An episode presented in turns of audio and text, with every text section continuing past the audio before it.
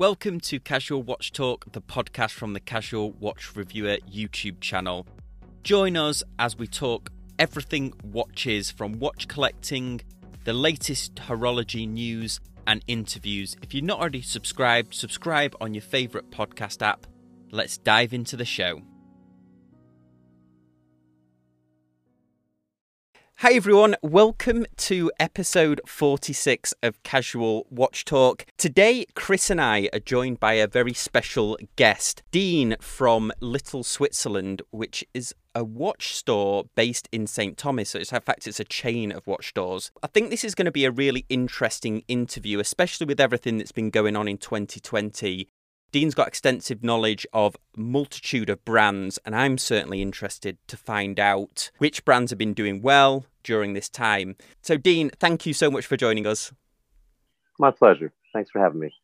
Awesome. And this was, uh, we have to give a shout out to Todd, who's a member of our Facebook group, joined us on multiple multiple episodes before. So, Todd, thanks for uh, joining us and for making the introduction.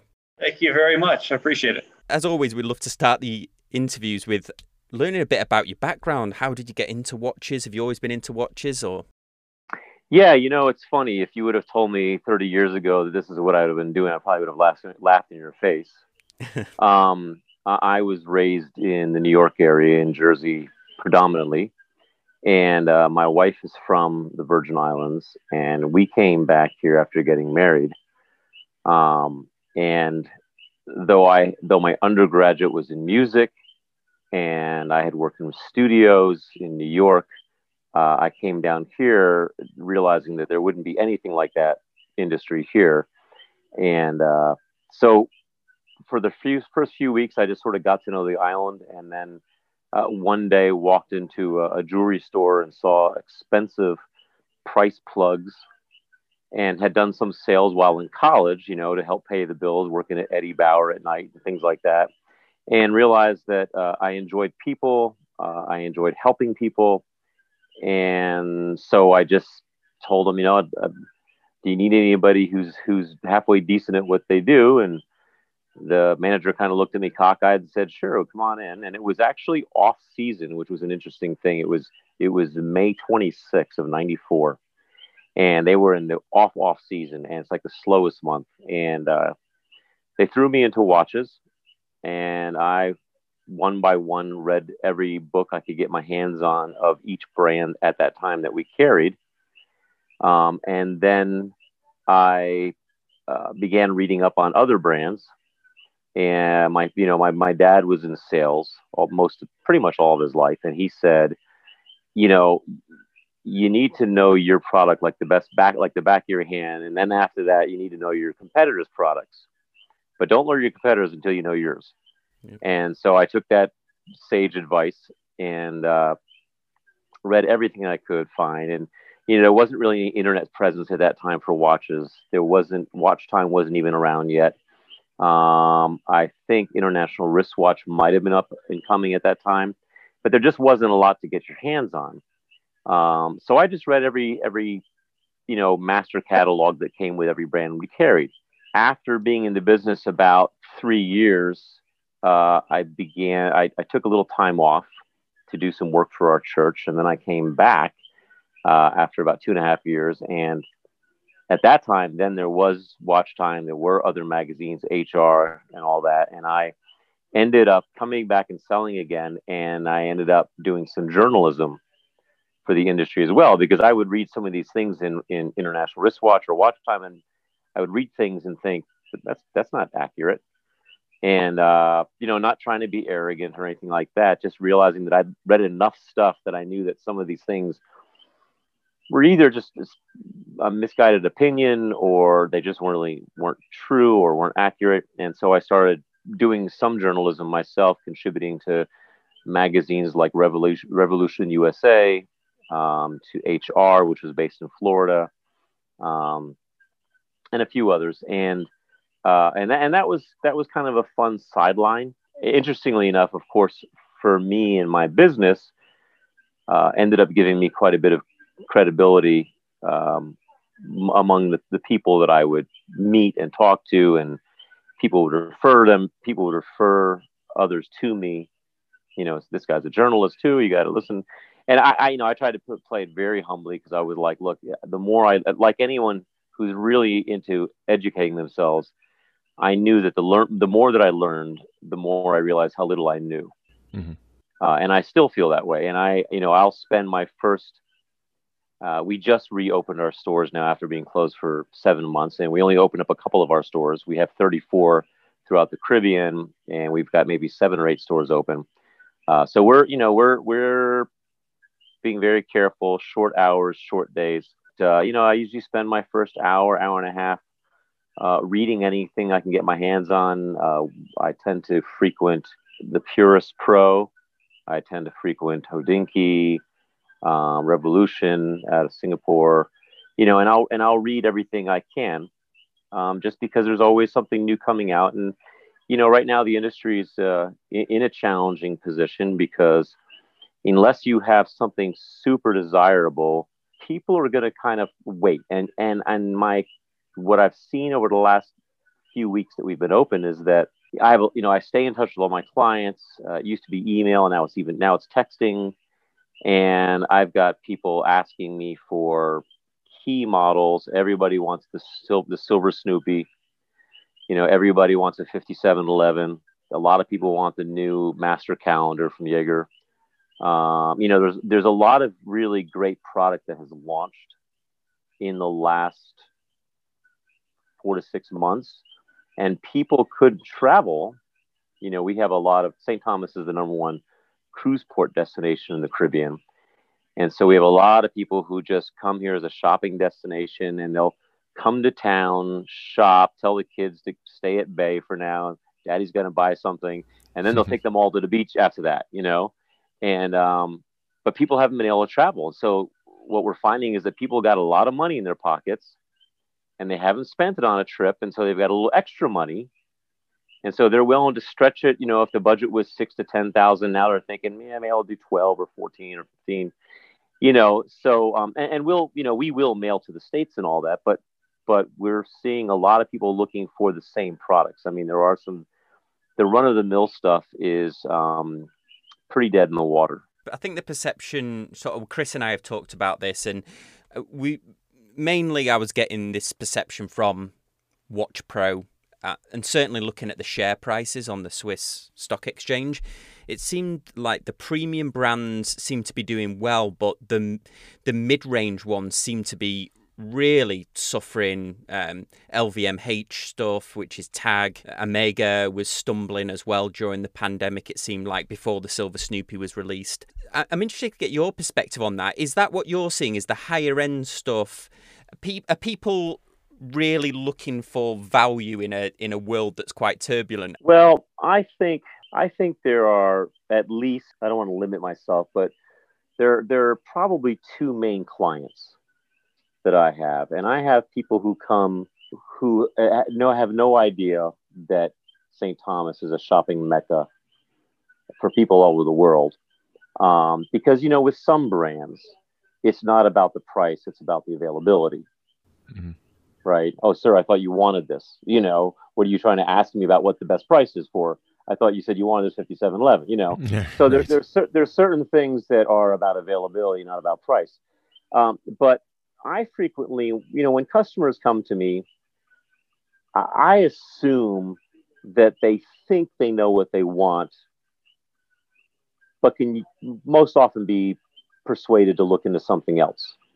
You know, like I have guys who've been, you know, looking at advertisements or a friend of theirs has something, and maybe it's not a model, maybe it's a brand. You know, the Caribbean has done very, very well with Breitling. It's been probably for the last 15 years, it's been the main, uh, the number one revenue brand. Hmm. Um, it's done really great. And I know other markets haven't done as well, but we've done really great with it. And, um, uh, we, know, we, we have seen recently uh, quite a drop since the pandemic. Um, like they haven't really put out anything exciting. You know, Georges Kern has taken over and he's still trying to, I think, sort of find his way through there but you know when people come to me i'll they'll say you know i've heard this is the place to buy and i really want a nice watch and and and i'll i'll ask them a couple of you know 20 question things like you know, what's your budget, and you know, do you want a strap or a bracelet, and you know, what color do you want? Like, you know, a steel, like a white metal, or a rose, or yellow. You want plated or solid? And then, and then one of the main questions I'll ask him is, all right, let me ask you this: Are you who are you buying this watch for? And let's say, well, I'm, I'm buying it for me. I said, are you sure? Because if you're buying it for your buddies and for bragging rights, Rolex and Patek. If you're buying it for yourself, I have a lot of great brands yeah. to show you. You know, yeah. I love Carla. I love Carla Fucher. I love Jaeger. You know, there's a lot of really great brands out there, but I like to try and figure out who are they really buying this for? Because you know, the attitude for some people, you show them a brand they've that they maybe they never heard of, and they're like, "What? Eight, ten grand? You know, for that, I'll buy a Rolex." Is the sort of usually the response, you know, because they're thinking bragging rights. If I'm going to spend that kind of money, I want other people to know I spent that kind of money. So I try to uh, kind of feel them out, uh, kind of guess where they're at, and all that. And I'm, I'm. This is more now non-COVID talk, but since COVID, I will tell you, um, there is a very good problem that has developed among a number of smart brands. You know, I think with Rolex, even though though no one knows exactly the figures, you know, they can be, we know this, between 800,000 and 1.2 million, depending on how, how good a year it is. Right. Annually. Um, you know, Patek and Jaeger, they're both around about 60,000 pieces a year right now. Um, Thierry Stern has said as much. The Richemont Group, they did their virtual SIHH this year, and there was some great product launch. And then Patek and Rolex were like, "Yeah, we're not, we're not going to launch anything." And then, lo and behold, of course, they quietly launched some stuff. Um, but there's been so much of a uh, a fever to buy. I mean, people have been sitting home on their computers with plenty of time to just, you know, especially if they have split screens. You know, I know guys who are Wall Street, Wall Street traders and they got stocks on one side and they're looking at, you know, Purist Pro on the other side or Hodinkee or something. And these guys, you know, that I, I always, I, I joke, I always tell my friends, I don't keep catalogs around the house.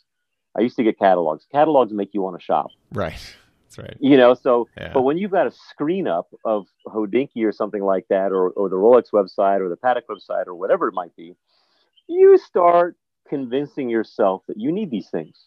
Yeah. You, and and you feel like do you feel like uh, some of your more of your uh, more of your customers are uh, sort of coming in as connoisseur, asking those connoisseur questions, asking those more you know more to the to the watch appreciator side than maybe you know, like you said, for for someone else, you know, buying buying a watch for for show for someone else? It depends on the brand.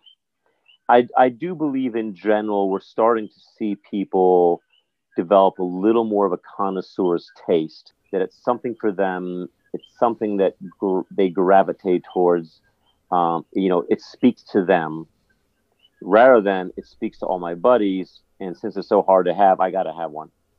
Hmm. Yeah. You know, that's that seems to be like you know the now that Rolex changed the sub and all that, everyone's, you know, oh yeah, I bought a Hulk and the next day it was worth three times as much. And, and my buddies all want to say, you know, and, and, and so I'm, and that's not my taste. I mean, I have, I'll just say this up front. I, I have a world of respect for Rolex as a brand and how Hans Wilsdorf built his brand. It's not my brand. You know, I, I, I'm, I prefer to be a little bit under the radar.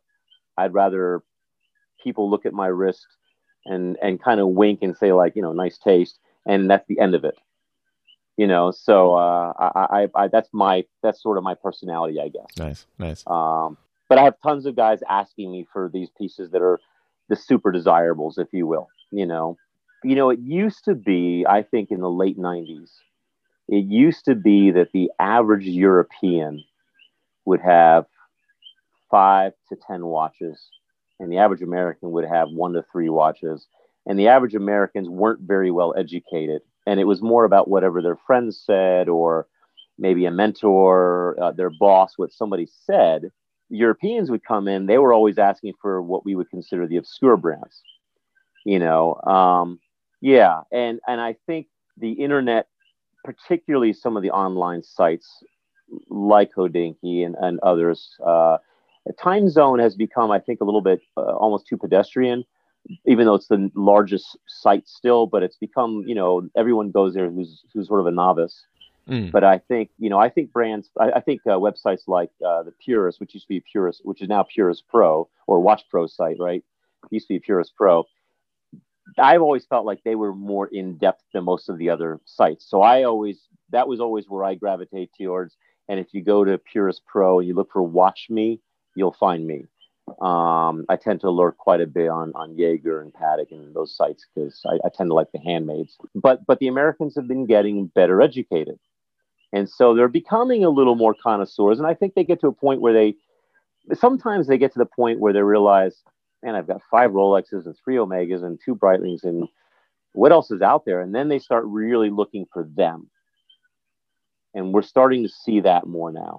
Yeah, I suppose I wonder if that goes back to sort of turn of the century where America was a powerhouse of watchmaking, but it was those middle brands, wasn't it? Like Hamilton and Elgin and all the others that ended up dying dying the death, but they were very much the you know, working every, man's watch at the time. Right, every man's watch. Yeah. Every man's watch, yeah. Yeah, I mean, you know, the American watch industry had a great history, and um, you know, from Waltham, Elgin, all those, and uh, Hamilton was was honestly probably the most creative of all of them because you look at their if you look at their catalogs of all their case designs, you know Hamilton had this just yeah un unrelenting. They just were nonstop creativity.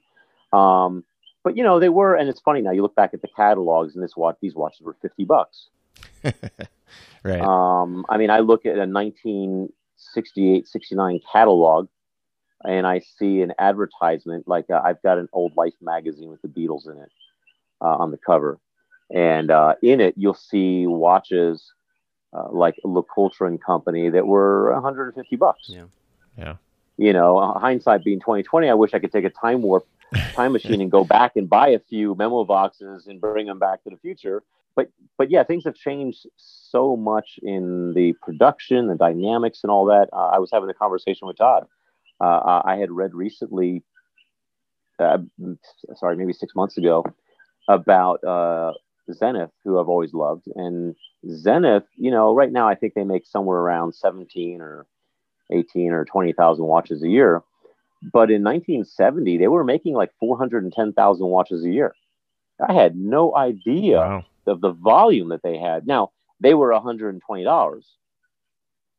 So they've got some of the same revenue in a much higher ticket and much lower production you know but it's interesting that the volume before the quartz crisis of what these brands were doing is just uh, there are exceptions of course Patek and the other brands that were much lower ap that were much lower production but yeah i mean there's uh, you know hamilton these brands they did an every man would watch type of thing and i think that now we're seeing people i mean i tell people look if you really know if you need to know the time you know i've got the modern day pocket watch right here. My, you know, my, my iPhone is really, if I need accuracy, I've got that. And people are beginning to realize they want something a little more uh, special, a little, a little more unique, especially after they've gone through the run of like sort of the big three, if you will.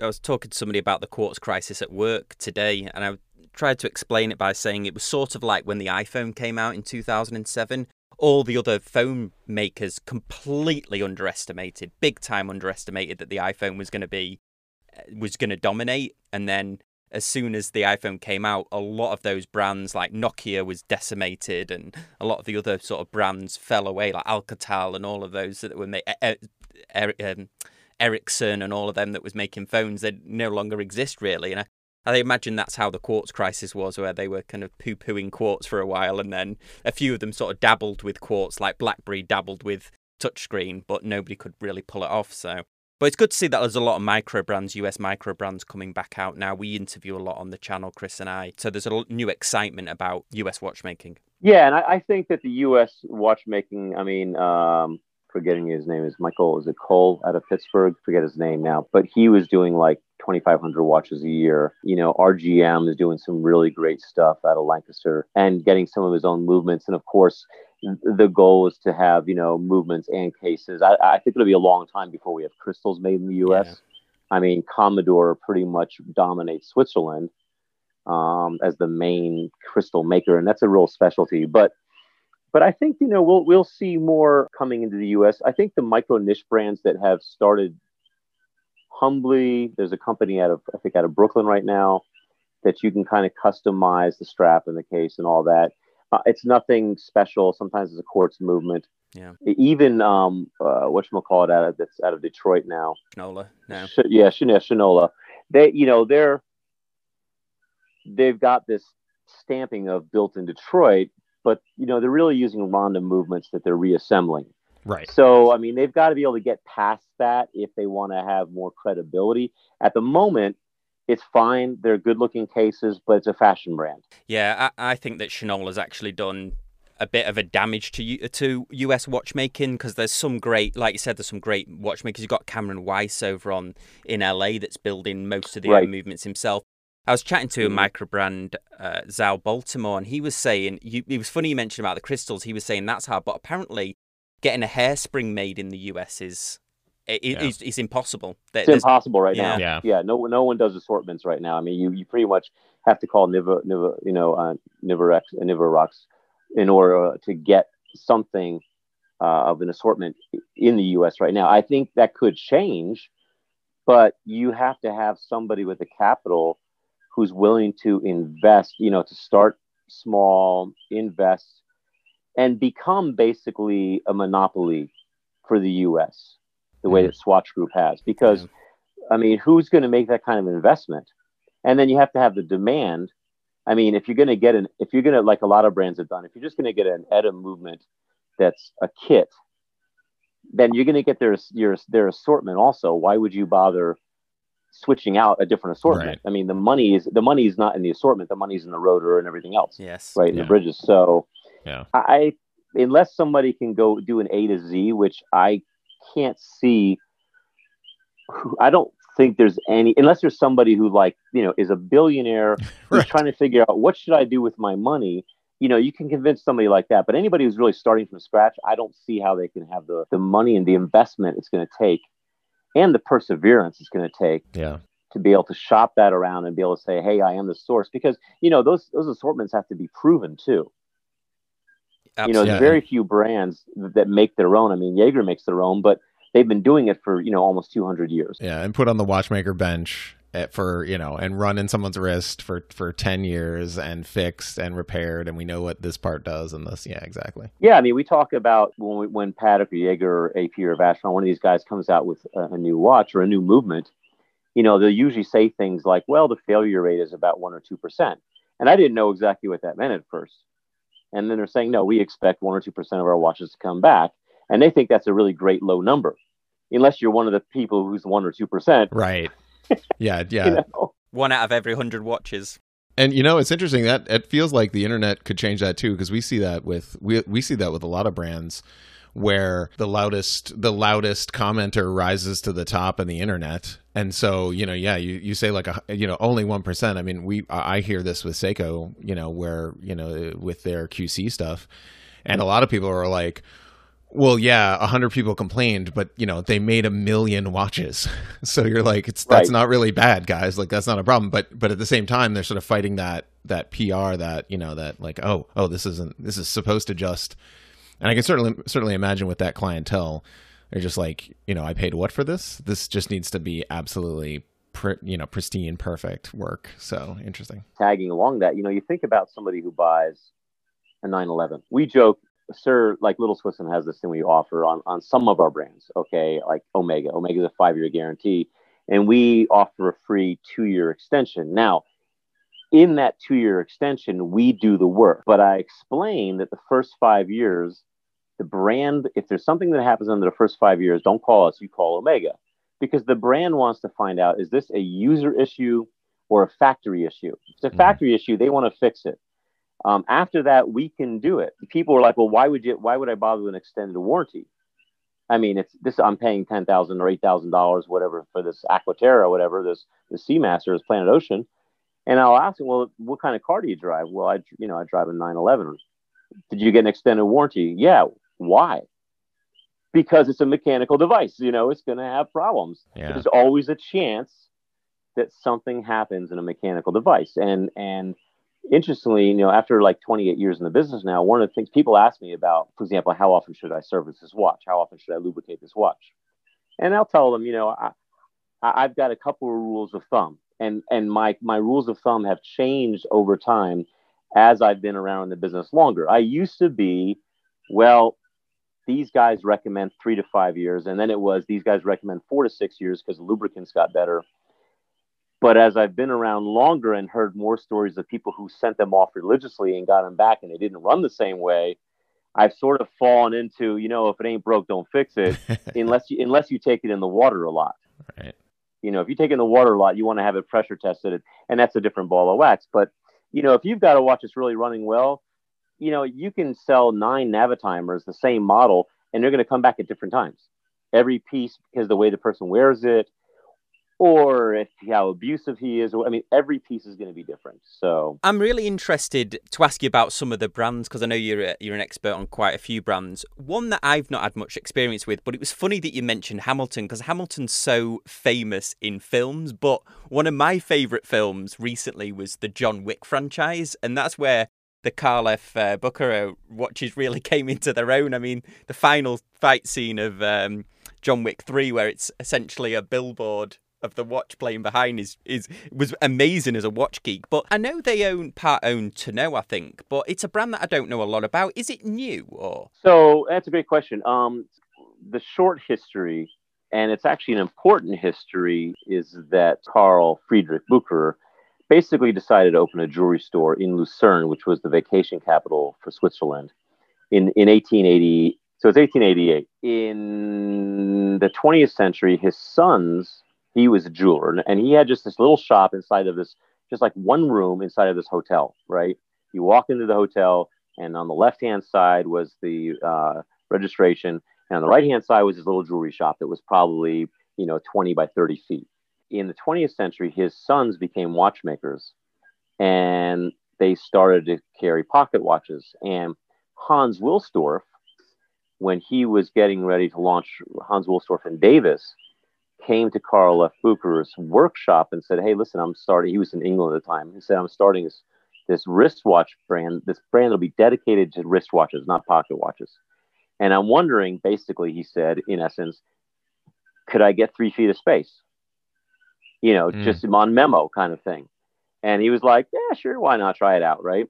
Well, they started selling, you know, largely to women first because men were still doing pocket watches. Really, Right. Even after World War One, it was still 50-50. After World War Two, was pretty much dead, right? Because yeah. and really, honestly, the military is what you know catapulted the wristwatches. But so you know, 1905, uh, they start carrying Hans Wilsdorf and Davis. And 1908, you know, they, they came up with the name Rolex. And as you, as I'm sure you know the story, and your listeners know that, you know, Hans Wilsdorf created the name because he wanted a name you pronounce the same in every language. You go to Germany, it's Rolex. You go to Italy, it's Rolex. Whereas Timex would be Timex. You know, he wanted something that's pronounced the same every language. And they started stamping some of the dials and they started writing to some of their clients, could we take that watch back and put this name on it? And a lot of people said no, something like, but they started more and more getting them on. And by 1920 or 21 or something like that, all the dials said Rolex. You know, when I tell people the story now, they're like, oh my gosh, you know, why wouldn't people? No one knew who they were. Maria Gleitze had not swum across the, the English Channel yet. You know, none of that was done yet. I mean, it took it took them a while to build it up, but Hans Wilsdorf and Carl Friedrich Bucherer became super super close friends. Hmm. Um, in 1919, Carl Carl decided, you know what, this this watch thing is really taking off. I think I'll add my own collection. And like a, people, a lot of people, he had collections, you know, stamped with his name on it. And, and, you know, it wasn't until you know in-house didn't really become sexy until like the 80s and the 90s. Right. Yeah. Most people didn't yeah. make their own watches, right? They they they they make they got a design from one person and someone else built it, and they said, yeah, don't forget to put our name on it and send it to this address. You know, but they started doing their own watches in 1919, and they only sold them in their stores. However, the thing about it was that GIs from the U.S. and people who visited Switzerland would go into this Bucherer store, which Bucherer then began to expand around Switzerland.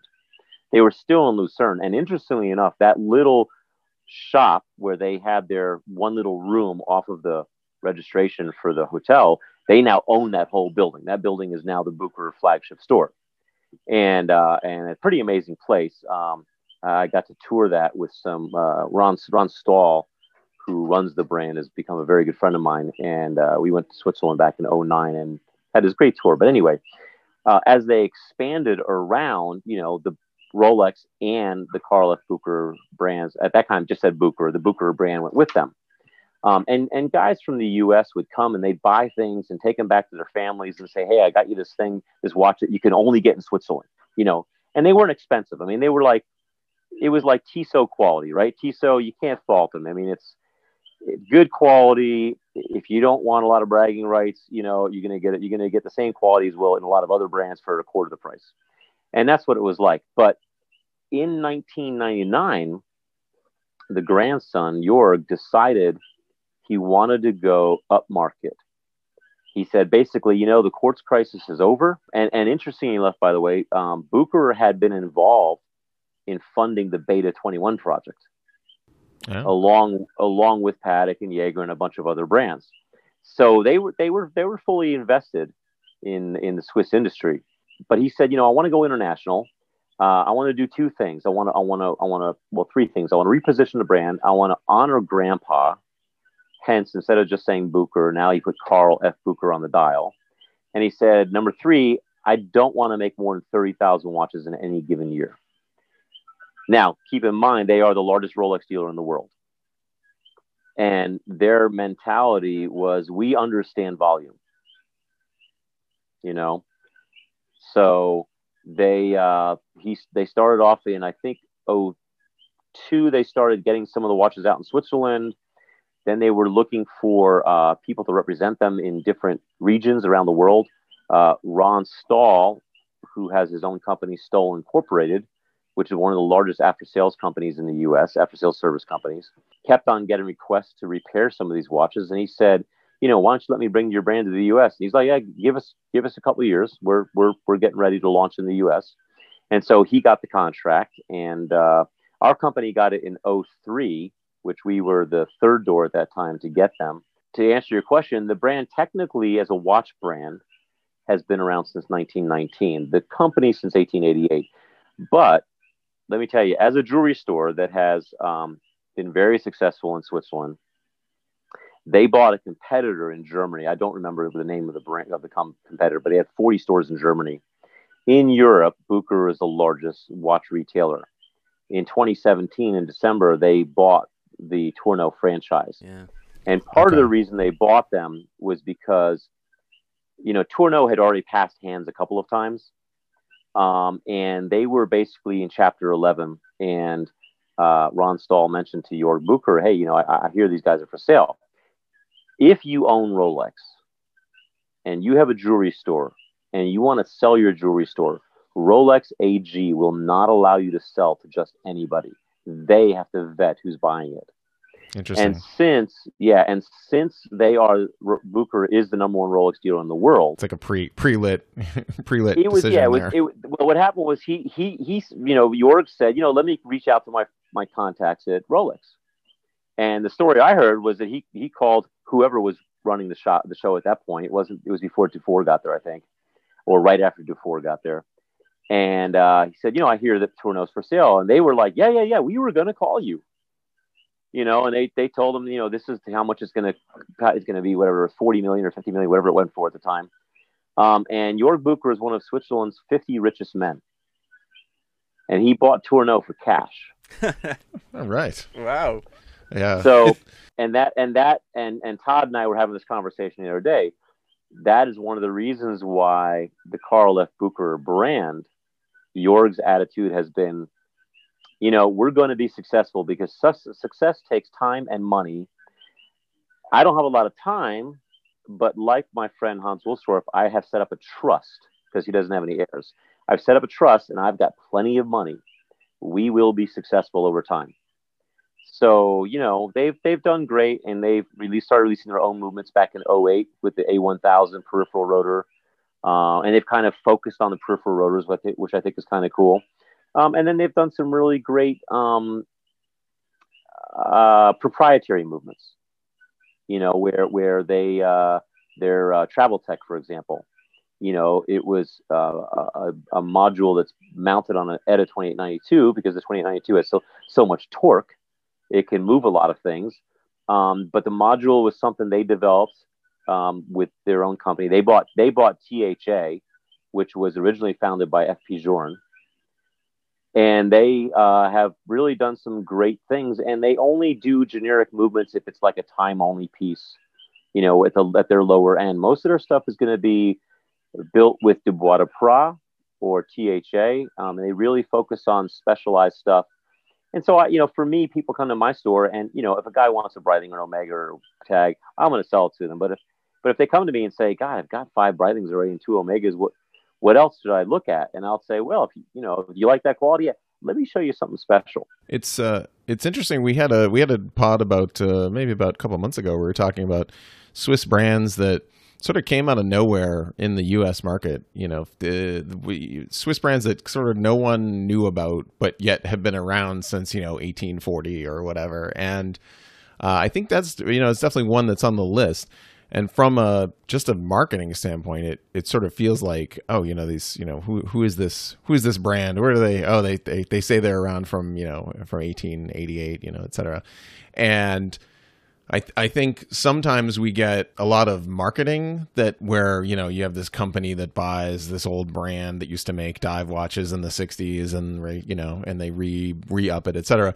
Uh, but you know that I mean here's a here's a great story of you know a brand that came from you know the beginnings of Rolex that you wouldn't uh, you wouldn't necessarily know about um, coming over in the states. Fascinating story. Yeah, and you know, people ask me, you know, I've they'll I'll mention the name. Oh, I've never heard of it, and I'll tell them, you know, listen. Quite frankly, this is the company that basically made Rolex who they are. Now, obviously, Rolex's marketing is what made them who they are. Right. But as a re- as a retailer, they really did make them who they are. I, I was uh, astounded when I went to visit their flagship store. Um, Todd and I were talking about this the other day. They're the, the gentleman who runs their store, their flagship store, told us, being a group, that they get two Rolex shipments per day. Wow. Wow. And I asked right. him, I said, Do you what do you what really, what do you guys do you guys do like a hundred million dollars a year? And he kind of leaned up on his toes and said, If I did a hundred million dollars a year in the store, I would get fired. Wow. so wow. The, the amount of revenue they do in Rolex is insane. Um, but here's the thing buying before they were doing a lot of not a lot they were doing a fairly good amount of advertising in the us now that they own tourneau tourneau is the advertising. Right. It's it's, pop, it's popping up everywhere for sure yeah. Yeah i they, i was I, I was talking to somebody who we hired who used to run a tourneau store and he told me that when a client comes into a tourneau store regardless of what brand they ask for they are required to introduce the brand the house brand so it's not like they have to do it in print. Everybody who comes in is going to start hearing about this brand. Now, eventually, they may get more print, of course, but everybody has to learn if they walk into a Tourneau, and Tourneau is still the largest retailer in the U.S. Yeah, I, I could attest to that. I've been I've been in a Tourneau and they've been talking to me about that brand. Yeah, they did it. They did it at our local one. Yeah. yeah. One thing I'm I know that we're going to be we're going to be we're going to get comments about if we don't ask and I don't know how much you can say about it but certainly last year with this perceived uh, sort of constriction of the supply of Rolex and it was believed that Rolex were constricting the supply it really hits home because we used to regularly go to Las Vegas because we can we can drive from here my wife and and a few of the neighbors. And I started seeing like to know them having less and less Rolexes in the window, and then the Rolex dedicated ID, uh, dedicated AD in Caesar's Palace shut down completely. It was boarded up and everything, and I was like, "Wow, is what's going on here?" Where even their own ads are unable to get supplies. And we asked in a few. We asked in the the one in the Bellagio and and in Tourneau, and Rolex could really just pump the supply back up and save a lot of these resellers that have been really struggling during the pandemic. I don't know whether that's like a misconception on my part or. I, can speak from opinion. I'm not sure if I can speak speak authoritatively. okay, in the time that I've been in the business, when I got in the business, Rolex was a very different place. In the 80s, Rolex had lost control of their market. People were deep discounting the brand all over the place.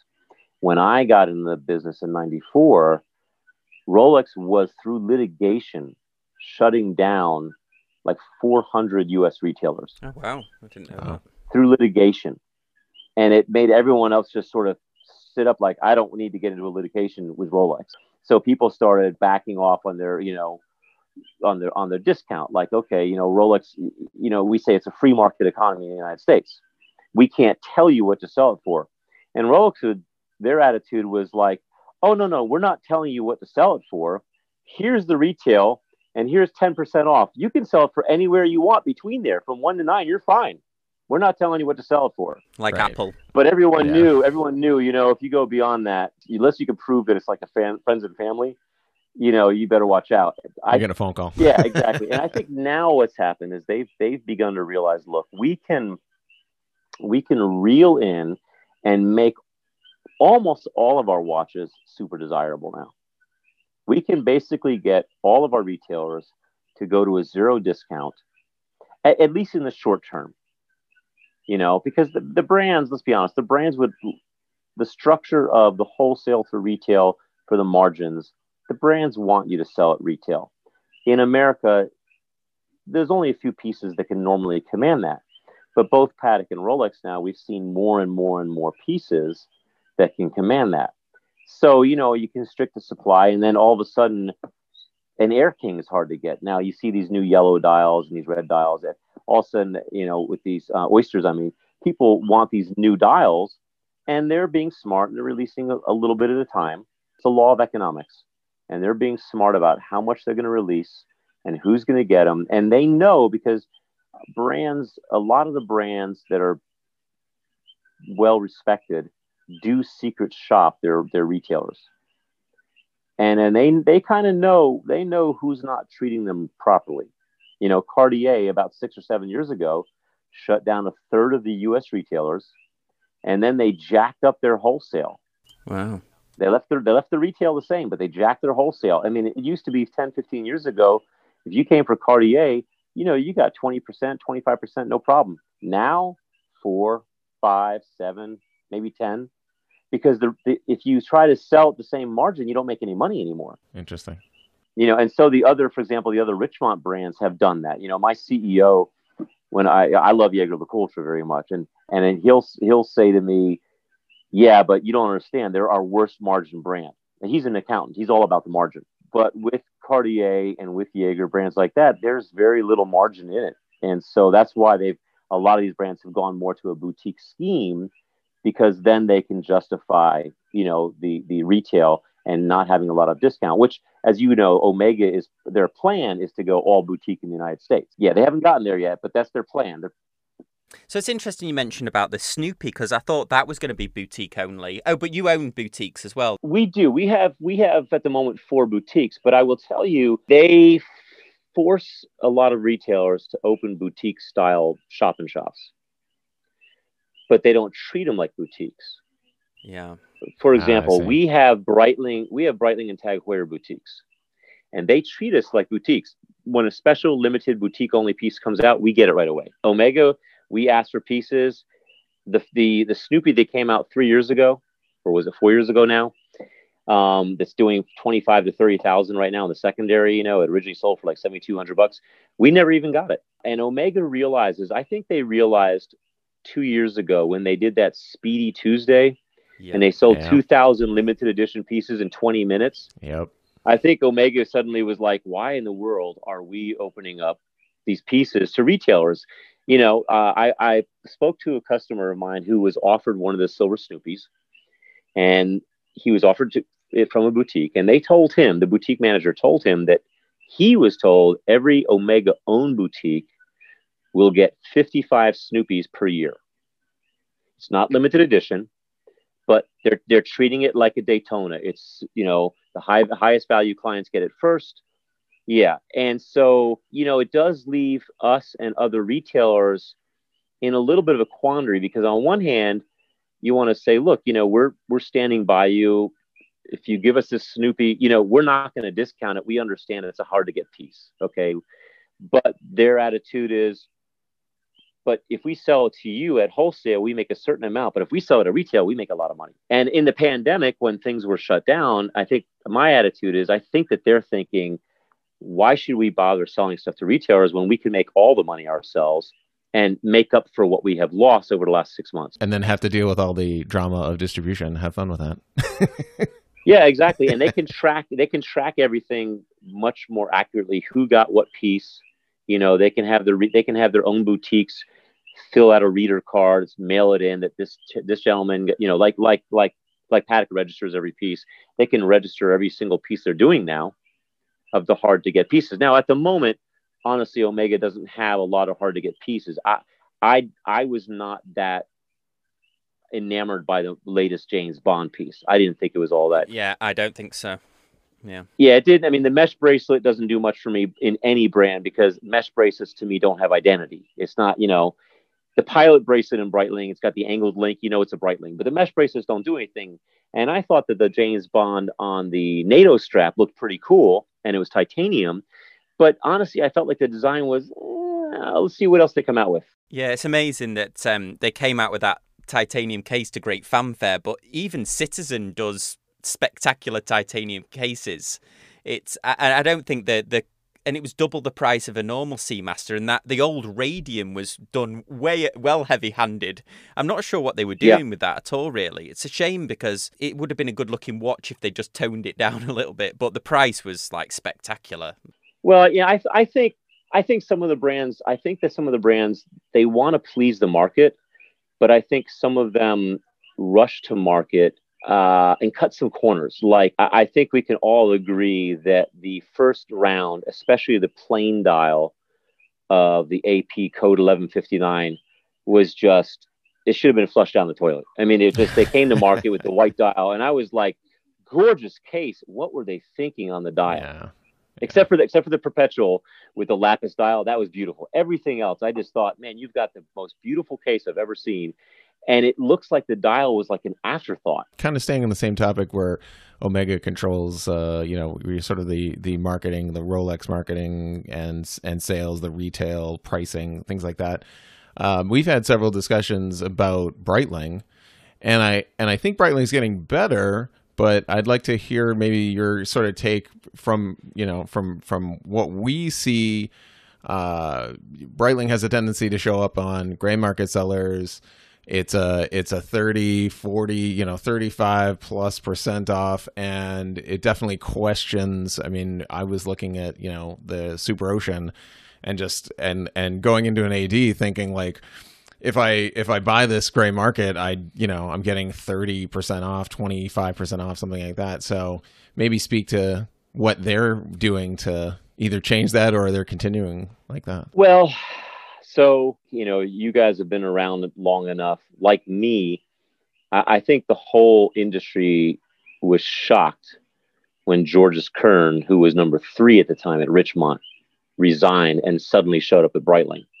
Mm. You know, I was like, he went where? What? You know? Mm and uh, uh, it was a sad story about why uh, Schneider had Teddy Schneider had to sell the company, which I won't get into right now. But it was it was very sad why he had to sell. But anyway, I think Georges Kern is trying to I don't want to say reinvent the brand because that's not really true. He's really looking at their history to try and bring back the brand to its former glory, if you will. I'm not sure if it really had a glory, um, but I think that he's he's looking at he's looking at the old catalogs and he has said this publicly. He has said everything we need has already been done. It's incredible history. Yeah, so he's you know he's he's focused on bringing this stuff back, but my my take on the brand right now, and I and I like Breitling very much, and I've sold them for many many years. Again, this is you know very personal taste. I think the two tone 44 millimeter chronomat is one of the best two tone watches out there you know, a 500 meter watch that's really good looking watch for if you like two tone. The, the pilot bracelet, I mean, it's a real, it's a good beater. And, and the new 01 movement, not new anymore, it's 12 years old now, but the 01 movement's very robust. The thing is that Georges Kern, after running IWC, he knew that if we're going to really grow this brand, there's one market we have not tapped, and that was China. Mm. And China had saved in 2010 and 2011, China had saved Richemont and a whole bunch of people. Oh, yeah. And yeah. he knew Breitling had never been there. And so he said, man, we can keep our numbers in Europe and, and the US, but we need to expand into the Asian market. I think, you know, when they came out suddenly with these, when they redesigned the Colts and they made the, di- the dial super clean, right? There was mm-hmm, no right. more, lo- didn't have any more engine turn on it, didn't have a lot of 24 hour writing. It was very yeah, clean. Well, the scales. And I kind of looked, yeah, I kind of looked at it when it stroked my chin and said, I think I know exactly who you're targeting here. Because, you know, the Chinese don't like busy. They like clean. They like classic. They like, mm-hmm. you know, simple. Now they've come out, they've just launched, you know, they've the new chronomats with the bullet bracelet again. And they brought these ladies pieces up and they're very clean dials again. And, and they're, and they're nice. Now, from my history of selling the brand for 28 years, I do look at them and I think, you know, they're nice, they're clean, they are a little bit boring. Hmm. Like they've lost some before they had a little more in your face, like this is who we are. This big orange dial, this big yellow dial. You know, we're going to put this stuff out. We don't really care what people think. This is who we are. And now it seems that they've kind of backed off a little bit and said, okay, what can we do to to be all things to all people? And, and in their recent marketing, they've said, you know, we are an all inclusive brand. What they're trying to say is we are like Rolex and Omega. We have something for everybody. And in the past, that was not their feeling at all. It was like, hey, this is who we are and jump in the lake if you don't like it. I feel like definitely, uh, maybe not so much with design. I think they're still, I mean, some of the, they're still doing orange stuff, but I think definitely from a, a standpoint of uh, the options, like the Super Ocean 2 comes in three sizes, 14, 14 colors, different strap. I mean, just like, it's like 80 options with like 65 part numbers. And you're like, uh, okay, so I just want a Super Ocean 2. Like, you know, so I feel from that standpoint, it's kind of like, all for everyone, you know, one for everyone. Yeah, they t- they've toned down the Ana-Digis as well, haven't they? I mean, I'm, I'm partial to a Breitling Ana-Digi. I've, I've got a Breitling B1 that I absolutely adore, and I noticed they've oh, completely yeah. completely toned them down. They've got the two emergencies and then the Avenger, is it? But the the mm-hmm. rest of those is toned down, and the sizes are getting more reasonable. I really like the Super Ocean, the way it's. Um, but it's interesting what you said. It's definitely a lot cleaner dial with the, the oversized numbers, and I've definitely got my eye on one of those for sure. Yeah, I I think that. So before he took over, uh, I went to Breitling in 2010, um, and they had released the 01, and they were getting they were getting ready to put it into Navitimers and Chronomats and all that. And and I knew because you know the, every year they would release the um, the chronometer figures, right? The COSC. Mm-hmm. And so every year we knew how many watches Breitling made basically, right? Okay, right. they did 156 last year. Okay, they did 120 this year. And when we were there, I said to them, I said, you know, I know that you guys made, but you know, about at this time about 150 thousand watches last year. But what's your goal? Now this is 2010 or 2011, and at that time, Teddy Schneider said, our goal is 900. And I was like, whoa, really? So I, I realized that what they were trying to do is they were chasing Rolex and they wouldn't say Omega, but their pricing was like Omega. Mm. Their their their their ambition was Rolex. You know, I see, and yeah. I, you know, what I'm saying so. They're, I think, like Omega, they, and they've become, I think, in many respects, much more like Omega. Like they've become cleaner. Right. Yes, you have a bunch of different sizes, but it's cleaner. It's not fussy. Um, the rider tabs don't pull your shirts anymore. They're, you know, they're lower profile and they're part of the bezel now um, the Super Oceans, which I, I, think the Super Ocean Heritage rubber strap black dial with the rose gold, or the or the Beverly Hills one with the blue blue strap, blue dial, and the rose. I think it's a really good looking piece, very very clean. Before they were very much a European and kind of an American European brand. You know, jet fighters, Top Gun. You know, cool. Right. And they've they're they're they're they they haven't let go of that, but they've basically said kind of like the moon watch like we'll never we'll never let go of this we'll keep the emergency you know we'll keep we'll keep the aerospace we'll keep the the, the replacement to the b1 now we'll keep these but that'll be less and less and less and less and we're going to introduce more and more this this general public a type of watch that everyone's going to like like they would a Datejust Yes. Right. Yeah. Yeah. You can you can always get a Navitimer, but here's what we have for your 200 meter dive. You know, watch that sport watch. I think you'll eventually have guys who are like the purist, and they'll be like the Navitimer guys, and then everybody else will, which, and they'll be like the guys who are like the no date sub guys, and then you'll have the other guys who are like, yeah, you know, a crown for every achievement, and I bought another chronomat. Right. You know, this time it's this time it's steel. So um, down in the U.S. Virgin Islands, you have no sales tax. You have uh, d- so duty is free for sixteen hundred dollars. That's cumulative upon party members. Okay. Uh, so here's here's my take. Uh, my in-laws live in Oregon, and uh, it's tax free there, and I'm sure there's an Omega AD. But uh, if I go up there and I buy, say, an X33 Skywalker for my you know fun space watch, even though I have no sales tax, I'm still in Oregon with my in-laws. So sell us on going to the U.S. Virgin Islands and uh, and making a special trip uh, to your store. I think that's a, I think that's a fair question, and and I and and I'll preface it with this: my dad, salesman that he was, over the road salesman, right? His his territory was the northeast quadrant of the U.S. He used to always tell me, listen, when everything's said and done, they don't have to buy from you; they can buy from anybody. They buy from you because they like you, Right. right? Yeah. That's the bottom. It's trust and all that relationship, you know. But here's what I'll tell people: first off people will ask me silly questions like, is this the best deal I'm going to find everywhere, anywhere? And I tell them, look, you can always find somebody somewhere who can give you a better deal. Right.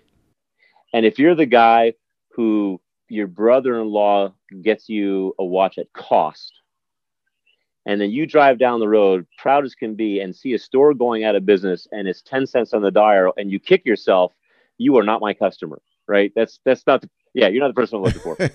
But some of the advantages we have let's take omega. They are going towards all boutique. They're not there yet.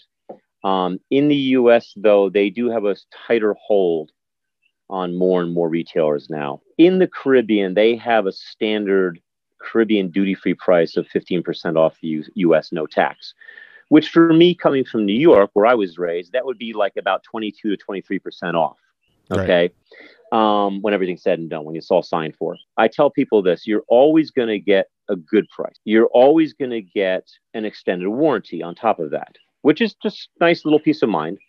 We, we, you are always going to have the option with us of doing things like using our house account.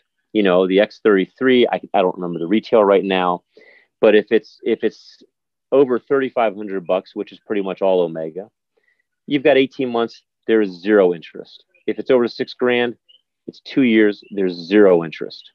So when you put zero interest plus a duty free price, plus no tax, plus a really pretty island, Yeah. Yeah. St. Thomas is a beautiful place, and I I, uh, I won't share my screen with you right now, but you know I look out on 22 islands, and uh, it's a pretty magical place. So when you when you put all those things together, you go, you know, when everything's said and done and signed for, nine times out of ten, you get it for less here. Not always, but you always have, but you almost always have a great experience. Yeah. That's that's uh, that's great. That's great. I mean, just looking at the amount of brands that you guys carry, I mean, it's definitely. Uh, and I think I think Todd's hooked on the uh, the destination for sure.